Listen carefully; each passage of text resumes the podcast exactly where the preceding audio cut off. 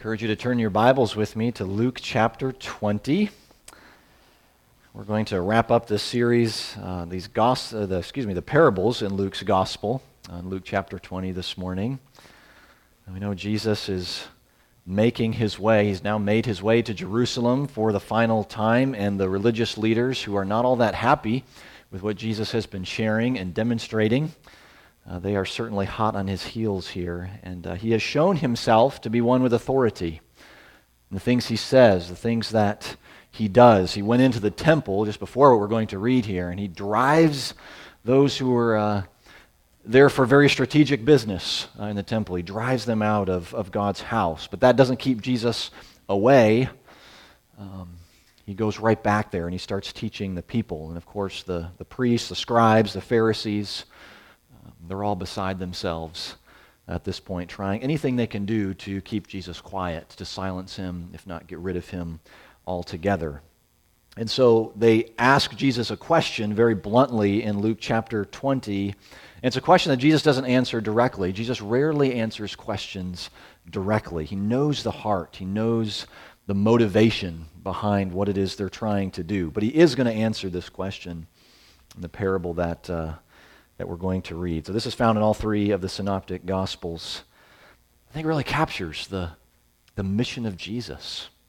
Um, pictures his rejection, pictures his death and his judgment at his return. So uh, last week, you may remember the parable focused on justification.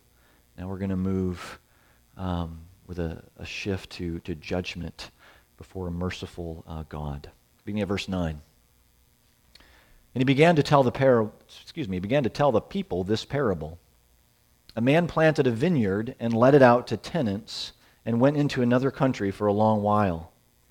When the time came, he sent a servant to the tenants that they would give him some of the fruit of the vineyard. But the tenants beat him and sent him away empty handed. And he sent another servant, but they also beat and treated him shamefully and sent him away empty handed. And he sent yet a third. This one also they wounded and cast out. Then the owner of the vineyard said, What shall I do? I will send my beloved son. Perhaps they will respect him. But when the tenants saw him, they said to themselves, This is the heir. Let us kill him so that the inheritance may be ours. And they threw him out of the vineyard and killed him. What then will the owner of the vineyard do to them? He will come and destroy those tenants and give the vineyard to others. And when they heard this, they said, Oh, surely not. But he looked directly at them and said, What then is this that is written? The stone that the builders rejected has become the cornerstone. Everyone who falls on that stone will be broken to pieces. And when it falls on anyone, it will crush him. The grass withers, the flower fades, but it is this word of our God that endures forever. Would you pray with me? Lord God, as we turn our attention to your word this morning, we ask for your help. We ask, Lord, that we would be those who handle your word rightly, that we would be attentive and submissive to the word that you give to us, to its instruction, to its encouragement, to its warning.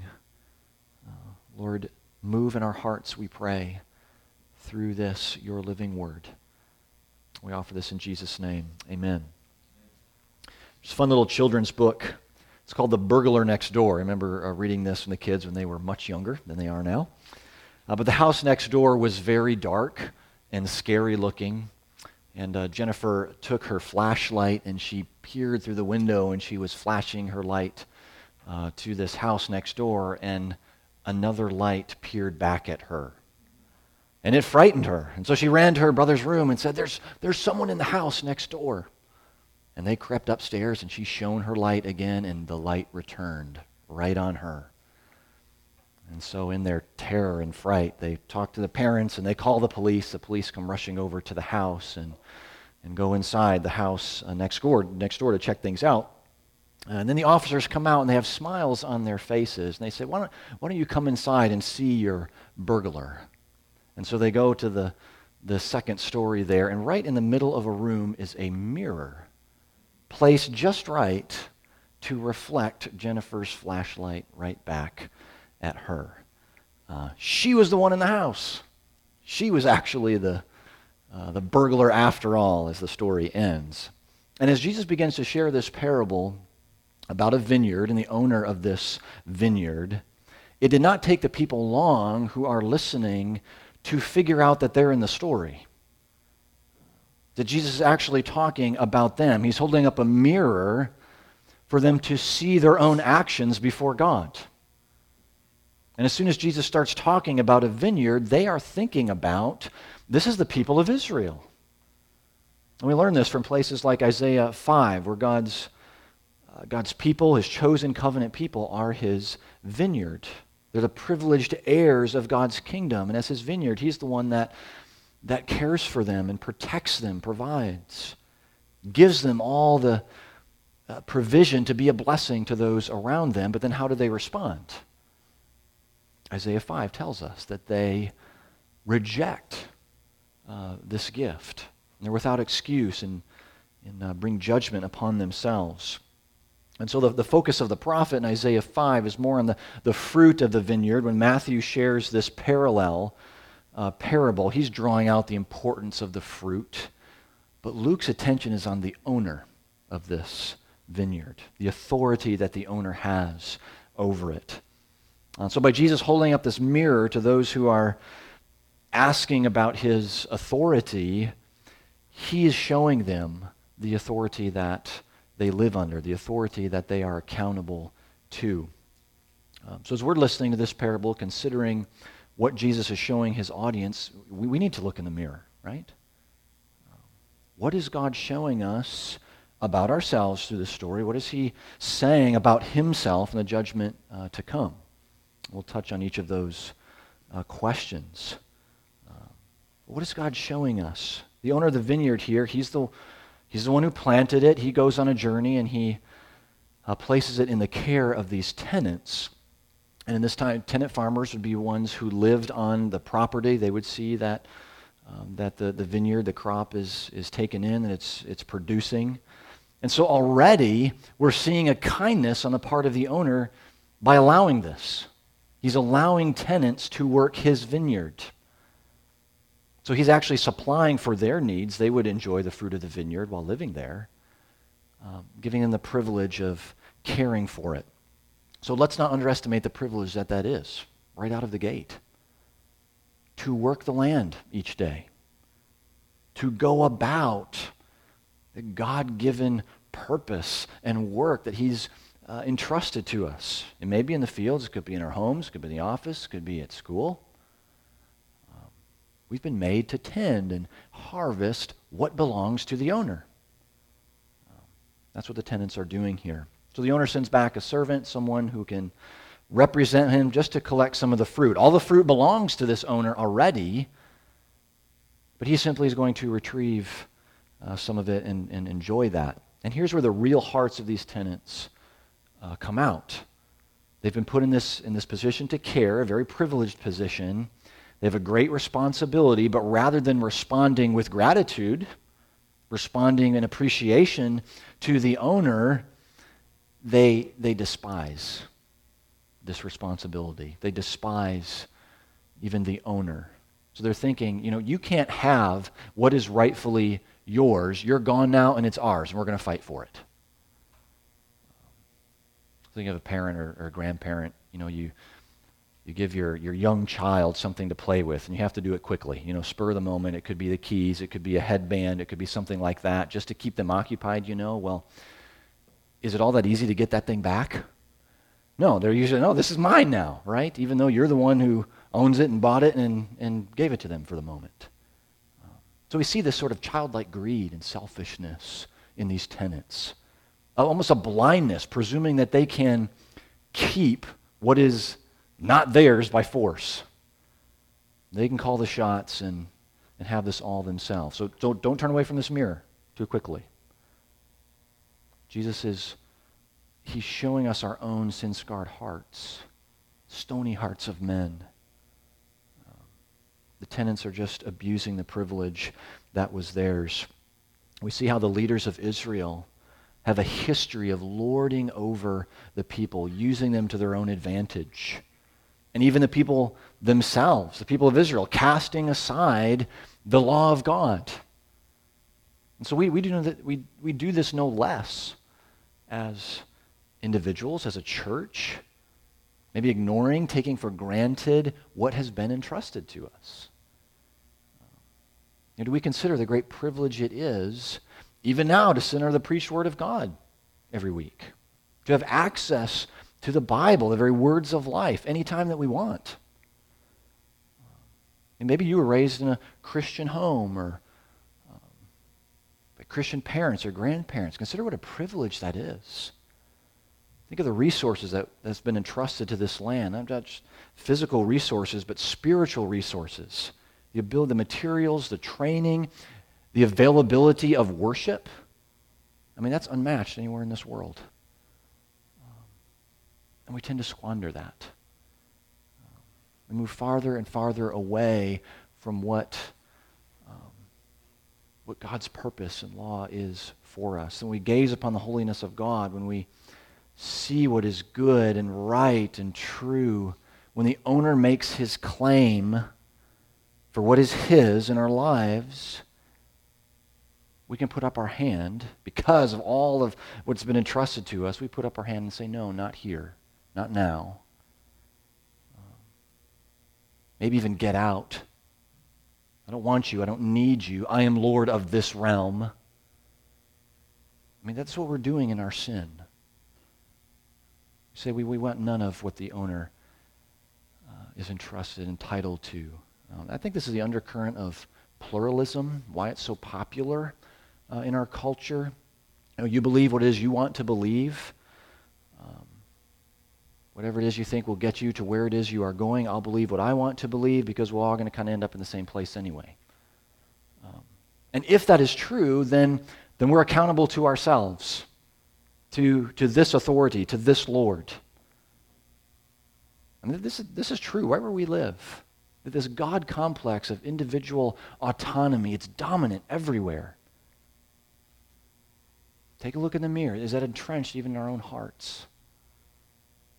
We can certainly be grateful for the freedom to, to believe certain things, to, to practice behavior that stems from that belief. But, but if the lordship stays here, with the individual, then it's going to meet the same end as these tenants when the owner returns.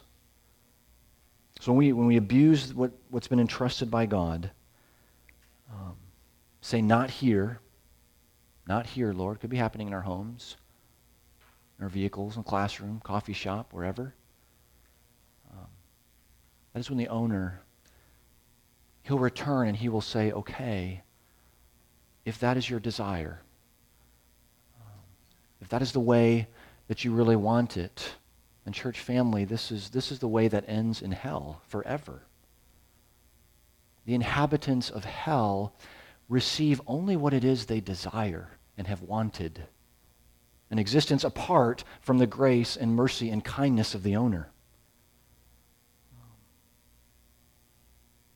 And it just, I get goosebumps even thinking about that the majority of people that we know and see every day are moving in this direction, and they're doing so quite comfortably under the guise of freedom or my rights. Dare I ask the question are you in that place? You actually believe that you belong to yourself? That, this, that all this stuff belongs to you? Are there those places in your life that the owner has no right to?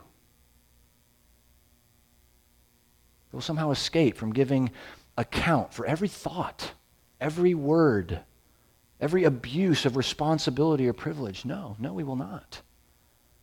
And so we've been entrusted with uh, the kingdom of God, the very message of the gospel. What a, the greatest privilege of all to be entrusted uh, with this. You know, you, you hit the lottery or someone hands you a billion dollars as you walk out of church uh, this morning. It doesn't begin to touch the privilege of sitting where it is we are sitting under the preached word of the living God. Um, so, with this mirror, we, we see ourselves. Jesus is also showing us more about himself. Um, See, the owner sends his servants. The prophets of old were, were sent to the people of Israel. They were ignored, they were abused, they were killed. If you recall the days of Elijah when Jezebel was on a rampage just uh, killing the prophets of the Lord. Uh, people stoned Zechariah during the reign of King Joash. And according to Jewish tradition, at least, Isaiah the prophet was uh, sawn in half um, under the order of Manasseh. So as we look at Hebrews 11, you know, it tells us the, the, the, fate of so many faithful uh, witnesses to the Jews who were rejected and destroyed. So the Lord is still sending his servants today with this prophetic message. We still see them rejected, kicked right out the front door, or worse. So the owner sends his beloved son.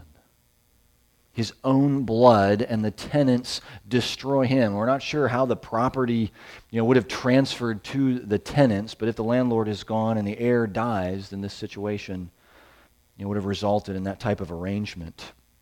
But in Luke 3, we hear God the Father, the owner of the vineyard, uh, speak at the baptism of Jesus. You are my beloved Son, with whom I am well pleased. So Jesus speaks of himself, the death that he would face. And so the tenants, the representatives of Israel here, they've rejected him and his authority. Jesus came to proclaim the gospel.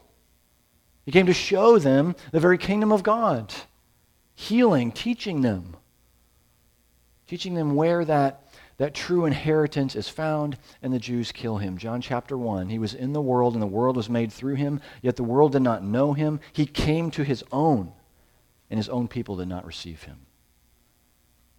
So these tenants, the Jews, reject the stone as useless. But this stone, Jesus, was destined to become a cornerstone. The stone in which the whole building is built off of. So even though the Jews reject him, he's not going to stay rejected or cast aside. He will be the source and the foundation of uh, the new structure for new owners of the vineyard. And so as we get to Acts, Luke part 2, we see this transfer of authority from the original tenants uh, to the Son and to others. Listen to Acts 13. This is Paul and Barnabas. Paul speaks boldly. It was necessary that the word of God be spoken first to you, since you thrust it aside and judge yourselves unworthy of eternal life. Behold, we are turning to the Gentiles. Again, Acts 18. And when they opposed and reviled him, is Paul speaking to Jews in Corinth, he shook out his garments and said to them, Your blood be on your own heads. I am innocent. From now on, I go to the Gentiles. New ownership new tenants, both Jew and Gentile. True sons and daughters of Abraham will inherit the vineyard and all the blessings that come with that ownership. So Jesus is the cornerstone, the very foundation and head of the church. He can't just be cast aside. The new house, the new temple of God is being built up in Christ. We get to Isaiah chapter 8 tells us that he will become a sanctuary and a stone of offense and a rock of stumbling to both houses of Israel, a trap and a snare to the inhabitants of Jerusalem, and many shall stumble on it. They shall fall and be broken, they shall be snared and taken. So, Jesus, the one who builds his church, he's going to be a sanctuary. Is that sanctuary for those who rest in him? But it'll be a stumbling stone, crushing those who turn from him. It's a stone in the prophet Daniel as he interprets Nebuchadnezzar's dream. Here's what Daniel said As you looked, a stone was cut out by no human hand, and it struck the image on its feet of iron and clay and broke them in pieces. Um, a stone fashioned only by the God of heaven will crush the kingdoms of the earth. Those who reject Christ, who reject the authority of God, will be crushed. That moves us into this, this last point here. What does it tell us about um, judgment? We see ourselves, we see the mission of Jesus and his death, the death that he would face. We need to consider the warning of judgment. Um, you know, as I read a parable like this, maybe you hear it as well. and think this, you know, what is the owner doing here? What is he really doing? He's sending his servants and they're beating them. He sends one, they beat him. He sends another, and they beat him. He doesn't have to keep sending servants. Why does he keep doing this? I mean, this is, it's time to wipe these folks out. You know, this is B2s on target, send in the SWAT team, whatever. Get rid of them. He doesn't have to stand for this. It's his vineyard, it's his generosity that they're there to begin with. So, this parable tells us anything, it tells us just how patient and merciful the owner is. I mean, these tenants who think that they're in charge only serve to amplify his mercy. How patient our God is with those who reject him. How patient he is with me who turns from him day in and day out. I mean, the fact that we're sitting here this morning, you know, rehearsing for heaven, and the rock of offense, the stone of stumbling, the King of kings and Lord of lords has not come with the sword, that magnifies his mercy. Now is the day of his patience. Now is the day of his favor. Let's not presume upon this. Don't mistake God's patience with indifference. He cannot tolerate sin. Every justice will be righted. Praise God for this. But his patience is not limitless. Jesus poses the very question in verse 15 You tell me, you give the judgment. What's the response for such wicked behavior? And Matthew provides uh, the answer. Luke sort of glosses in verse 16. He will bring those wretches to a wretched end. They, they knew it. They're hearing their, of their own destruction. And the Jews could see this fulfilled in part with the destruction of Jerusalem. But even with the destruction of Jerusalem, didn't mean you know, all of Israel was, was destroyed. Doesn't mean that all the tenants, all Jews will not be part of that vineyard still Jews among the true Israel of God. But in God's patience, we must remember that he carries the sword and that that time is coming. That all who, the return of Christ, um, just as man is destined to die once, after that to face judgment, Hebrews tells us, the God who offers salvation now is a God who will judge in righteousness at the time of death. So we need to hear this warning. We need to, to look to Christ, the stone being rejected by the Jews. And Jesus stares right at them when he gives them this answer in verse 17.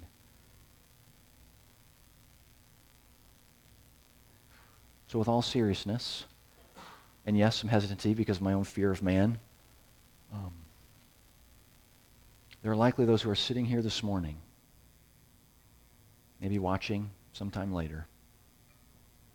You're going to get up after the service, you're going to smile, you're going to shake your hands, you're going to go out that door, and there'll be no tinge of conscience, no real consideration of your heart before God.